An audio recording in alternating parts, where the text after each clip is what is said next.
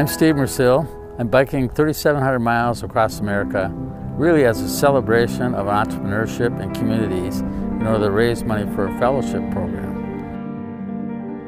The fellowship program is about allowing young people to get in the rooms with investors and entrepreneurs to learn how that whole system of raising money and growing a company actually occurs. It's sort of like the non-Hollywood version of Shark Tank. Why the bicycling? I'm a bicycle enthusiast. I've often bicycled and done tours and I thought I could combine two passions into one. And I think the bicycle trip is kind of like starting a company. You got to plan your route, you got to plan your business, you got to try to fund it, you got to carry it out and execute it. You're going to have good days and bad days. In biking, it's good biking days and rainy days and hard days, and sometimes you don't get what done what you want, and you got to be flexible, but you have a goal at the end. Some people ask me why am I starting this bike ride at Cape Disappointment, and there's a couple reasons for it, because that's where Lewis and Clark ended their odyssey and overwintered there, and it was actually very tough. It's another metaphor for entrepreneurship, pioneering spirit, uh, using advisors, being open, being flexible, finding your way. They started this two and a half year long pioneering trip without really knowing how they were going to get there. And they had to find the resources along the way, almost starved to death more than once. And if it wasn't for Sacagawea, they would have never made it. It's again, often when you're starting a company, you need that advisor to help you find your way and give you insights. And she was that person. But what do you think the reward is in suffering? I think probably every day there's some suffering. There's no doubt. In a day, there's part of the day where you're in that ride and, and something's bothering you and it's hard. And, and, and you still got two hours to go or you got an hour to go. And so there's always some suffering every day. And then there's some days I think that the suffering will definitely be greater. Um, but again, you know, when you get through that and you get done at the end of the day, you have a lot of satisfaction and joy that you accomplished that, that you worked through that. And I, I think you cannot experience joy until you experience suffering. If you're following us, we're going to interview entrepreneurs along the way. We're going to celebrate entrepreneurship. We would like you to tune in to bizInmotion.org so you can hear from these entrepreneurs. Certainly, we'd like you to donate so that we can establish this fellowship. But our goal is to have fun and celebrate entrepreneurship and celebrate America and celebrate communities along the way.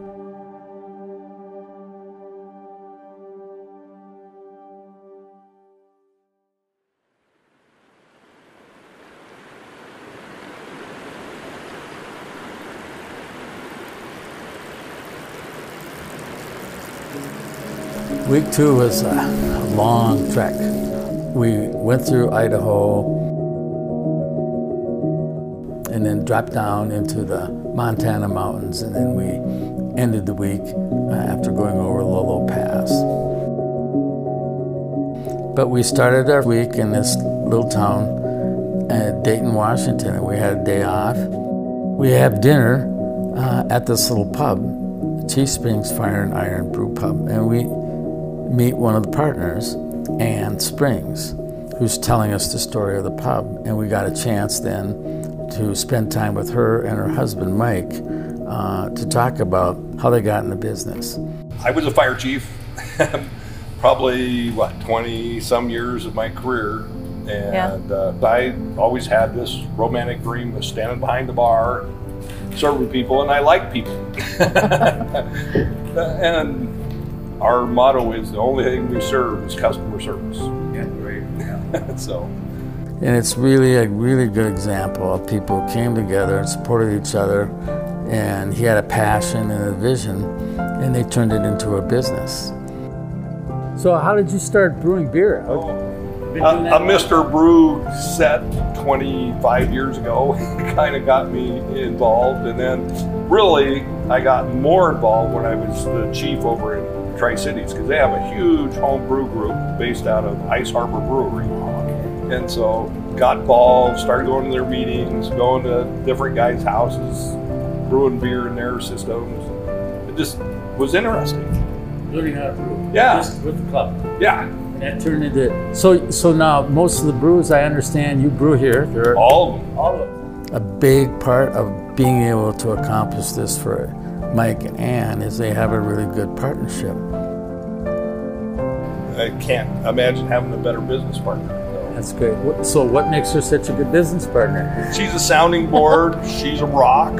She's here probably more hours than I am. She is 150% invested in making sure we succeed. And I've been fortunate preparing for this ride to have the full support of Christine, my spouse. You know, there's a lot of work getting ready for this and uh, takes away from time and family and she was always supportive and she's home uh, taking care of the home front. As I'm on the road here, I couldn't do this without her. And then, of course, while you're on the road, you got to have support and I have the support of my good friend Mike Clemensrud as our SAG support driver. At the end of the week, we did Lolo Pass. Lolo was going to be a big challenge for me because I've never biked over a mountain. Elevation of the mountain is about 5,225 feet.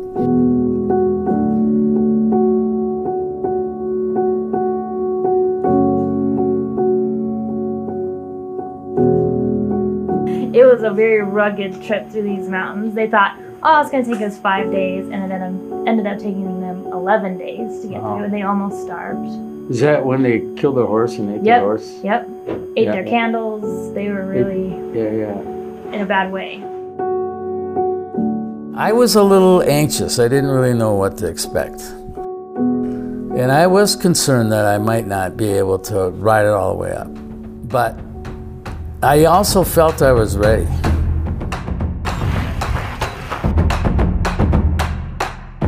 You do it because, uh, you know, you just challenge yourself to try to achieve something. And I think it's the process that you go through to try to accomplish it is what drives you.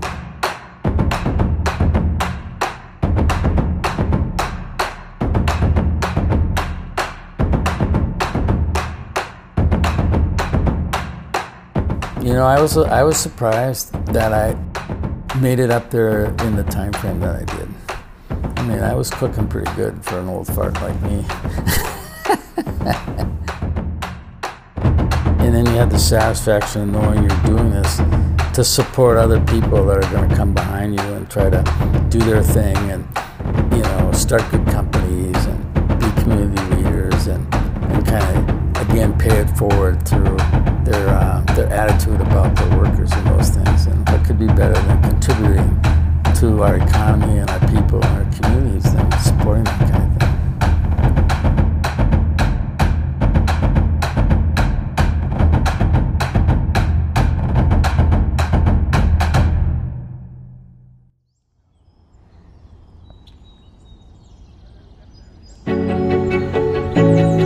past two weeks can be characterized by a lot of endurance and persistence. And that's because of eastern Montana's landscapes are vast and unchanging. And it was a long, grinding day. And then for 50 miles, it was up with rolling hills. But it was a cold day. It was in the lower 50s and it rained off and on throughout the day. You'd go about a mile and then you'd have to go uphill. Then you'd go a mile and you'd have to go uphill. And go a mile, and you have to go uphill. So I think I went up 92 hills today. Hard heat, hot, rolling hills, hill after hill. And so you had to be determined to get through the day, looking at the same kinds of things over and over and over. So while at Adventure Psycho, we learned the story of Ian Hibell, He is a European bicyclist. He rode that bike all around the entire world. Um, and the picture that you see of him up there is, is how his bike was set up as he was crossing the Sahara Desert. So thus, that's why you've got all the water jugs Yeah, and, yeah, yeah. and all yeah. the gear up That's there. something. That's a true story of endurance and persistence, so it was a good example to emulate for me. I was determined to get through it, and that, that determination at the end of a very hard, hot day just encouraged me and made me feel good about myself that I could continue this trip.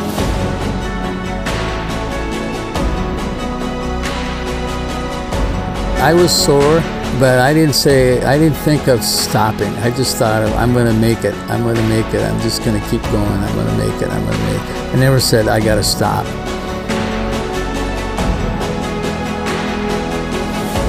I would say that these two weeks gave me the confidence that I would be able to get to the end of the road and be able to dip my front tire in the Atlantic Ocean in Portland, Maine and finish this trip because it, I knew if I got through these two weeks in eastern Montana, they were going to be probably the hardest two weeks and I could get to the end of the trip.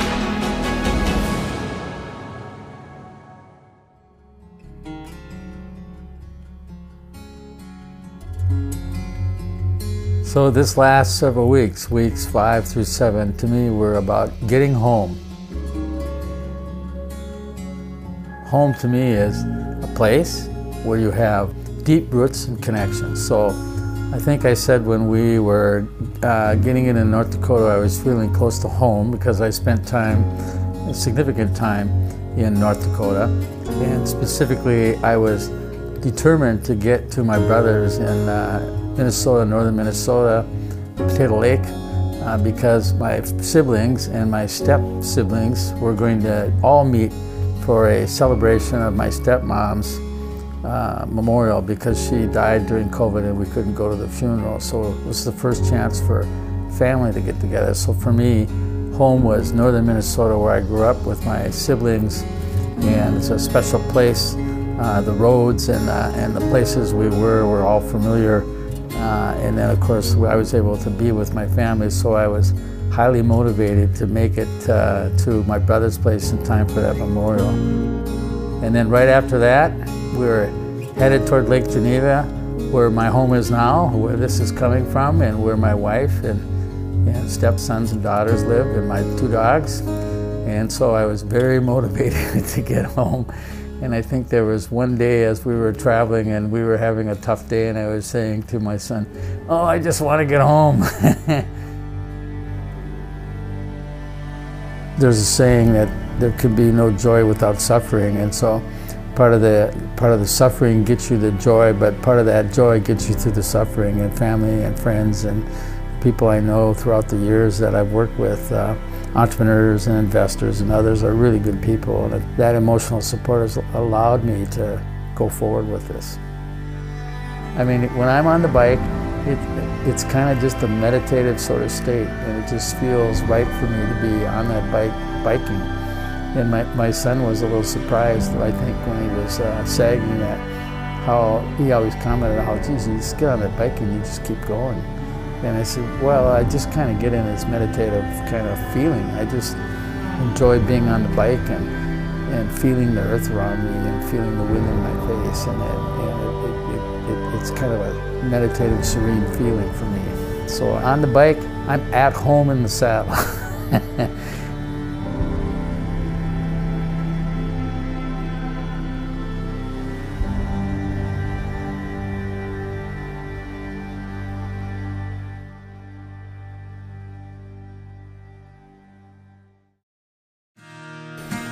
Weeks 8 to 9 marked the start of the final phase of the trip.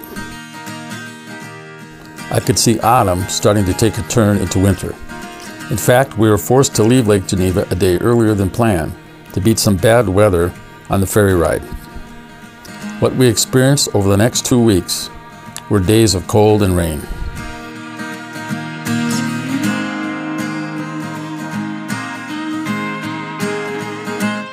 This time was made all the harder from a head cold I got in Michigan and stayed with me through Ohio. I went back and forth from feeling 100% on the bike to being outright sick and lacking any kind of energy to bike. Still with this being the case, I kept the schedule and kept pushing. There were days I just didn't even want to get up.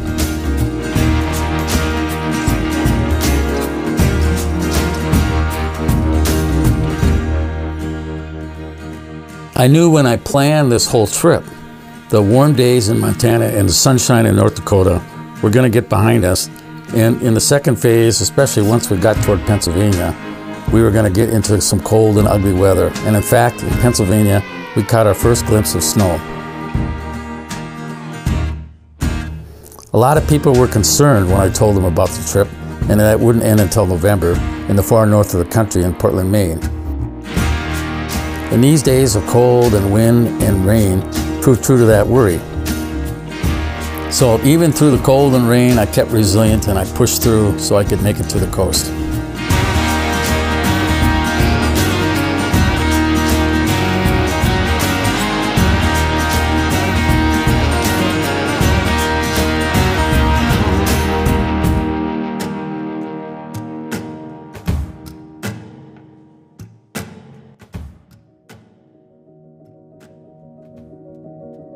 When we got to Buffalo, I thought from Buffalo to the end was the beginning of the end, so it was the ending phase.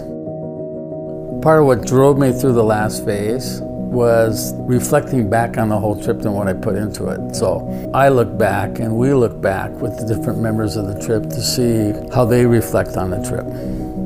I first heard about Steve's trip from his sister Kathy. It was uh, probably this spring. And when she told me that he was going to bike across the country from Portland, Oregon to Portland, Maine, I thought Steve was crazier than a loon. I, I really didn't know. I was really not sure. I felt like we were going to know really early, within the first week or two, if he had it in him or not. All throughout the country, people spoke with us and just immediately showed concern when we said, yeah, we're biking cross country, we're ending in Portland, Maine. And they're thinking, really? Winter coming by, you know, mid November, you're ending in Portland, Maine? Most people just, oh man, they, they didn't think he could do it. But then I talked to Steve and he told me that he had been training for 16 months for this trip. That in and of itself really didn't change my mind because I know the hills around where he lives are not the same as going through the Rocky Mountains or the Bitterroots or the Sawtooth Mountains. And I really didn't think that he was going to make it. I thought I would probably end up picking him up sometime, you know, by the road in Idaho or someplace like that. I would probably have some doubts and have some internal struggles, like mentally, if it were me, but I don't really see that with Steve, like at all. I think in the back of my mind, I, I do know that I thought of this is pretty audacious at my age to do this. I mean, lots of people bike across the country and they have support and all that. But doing it the way I wanted to do it, it was a pretty big, audacious goal. And I think it was one of those kinds of things that in the back of my mind, I, I, I could prove to myself that I could accomplish a pretty audacious goal. Set the bar pretty high for me and accomplish it because I was a pretty overweight guy before I started. And I saw him and he had lost 50 pounds and was in really great shape. I knew he was committed. And I know, knowing Steve, I knew he could do it because he's just committed and whatever he started in life, he's always finished. So. But the training that he got and the work that he put into it just amazed me. And it's amazed me that he he's done it every day he's had to. He's gone up steep climbs, he's gone down steep slopes, he's done it in rain, he's done it in hot weather. And I am just amazed that he, I mean, he's 69 years old. And to do this at that age, to me, is outstanding. I mean, when the second day we started out, it just rained like crazy the whole day. And he never slowed down, he just kept going. Learned a lot from Steve in perseverance, climbing those hills, getting up the next morning.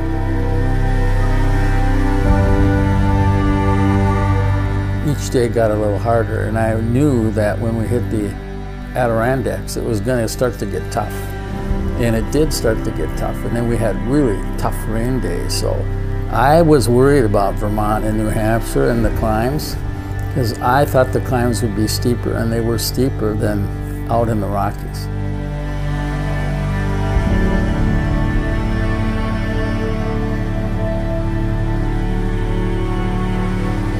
I don't think there's anything else in the world that he would rather be doing. He loves riding his bike. And I thought there was nothing holding me back. I'm going to get over there and I'm going to get to Portland. He's an animal on that bike. He's crazy.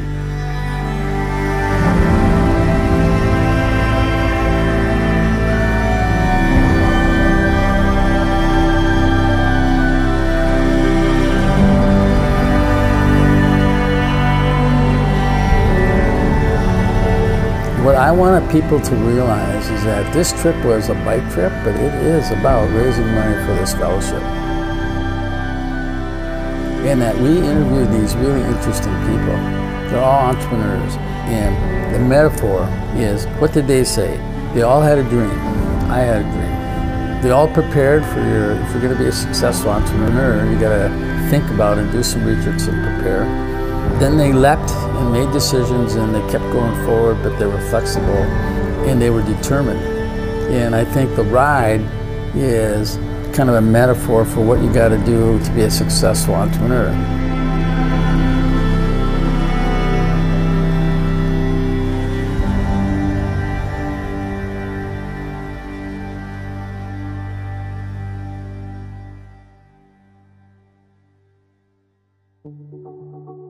Hi, I'm Steve Mersil. I'm here in upstate New York as I'm biking through the area, getting to Portland, Maine, because I've been biking across the country to raise money for a fellowship program. What's that fellowship program about? The fellowship will provide a $10,000 stipend for you to work part-time with our organization to get in the room for the non-Hollywood version of Shark Tank and interact with our investment groups and entrepreneurs to learn about this business of investing. I've been involved in economic development for over 40 years. I've spent a career helping entrepreneurs get capital from their business, so putting investors and entrepreneurs together. So this is a way for me to give back to others, to learn what I learned. It's an apprenticeship business. It's hard to learn this in a book. So we're going to give you a chance to get in the room and be apprenticed and learn about this industry and how it works so that you can be successful in your endeavors of the future. I want to stress that this is for young people. You don't necessarily have to be going to college, but you could be a, a, a young person working in a career and want to make a career change.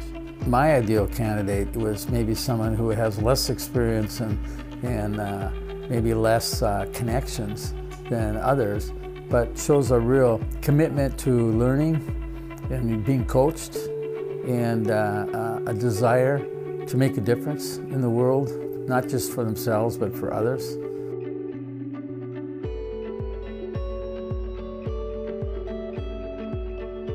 The fellowship program reminds me of a geographical location I visited on the bike trip, Lake Itasca. Lake Itasca is the headwaters of the Mississippi River. The amazing thing of it is, it's literally a stream that's probably not much wider than my living room, you know, and it and you can see when you're there, you can see from the film that the, you know it pours out of the rocks and and it's very tiny. And then that that that mighty river becomes bigger and bigger and bigger, and you get down to Red Wing, Minnesota, and Lake Pepin, and it's the largest natural lake on the Mississippi, and it's just beautiful scenery. It's the same for the fellowship program. You start out small and you grow and you have a big impact on other people. If you're interested in this fellowship program, the Appalachian Investor Alliance website will be posting applications in January of 2022.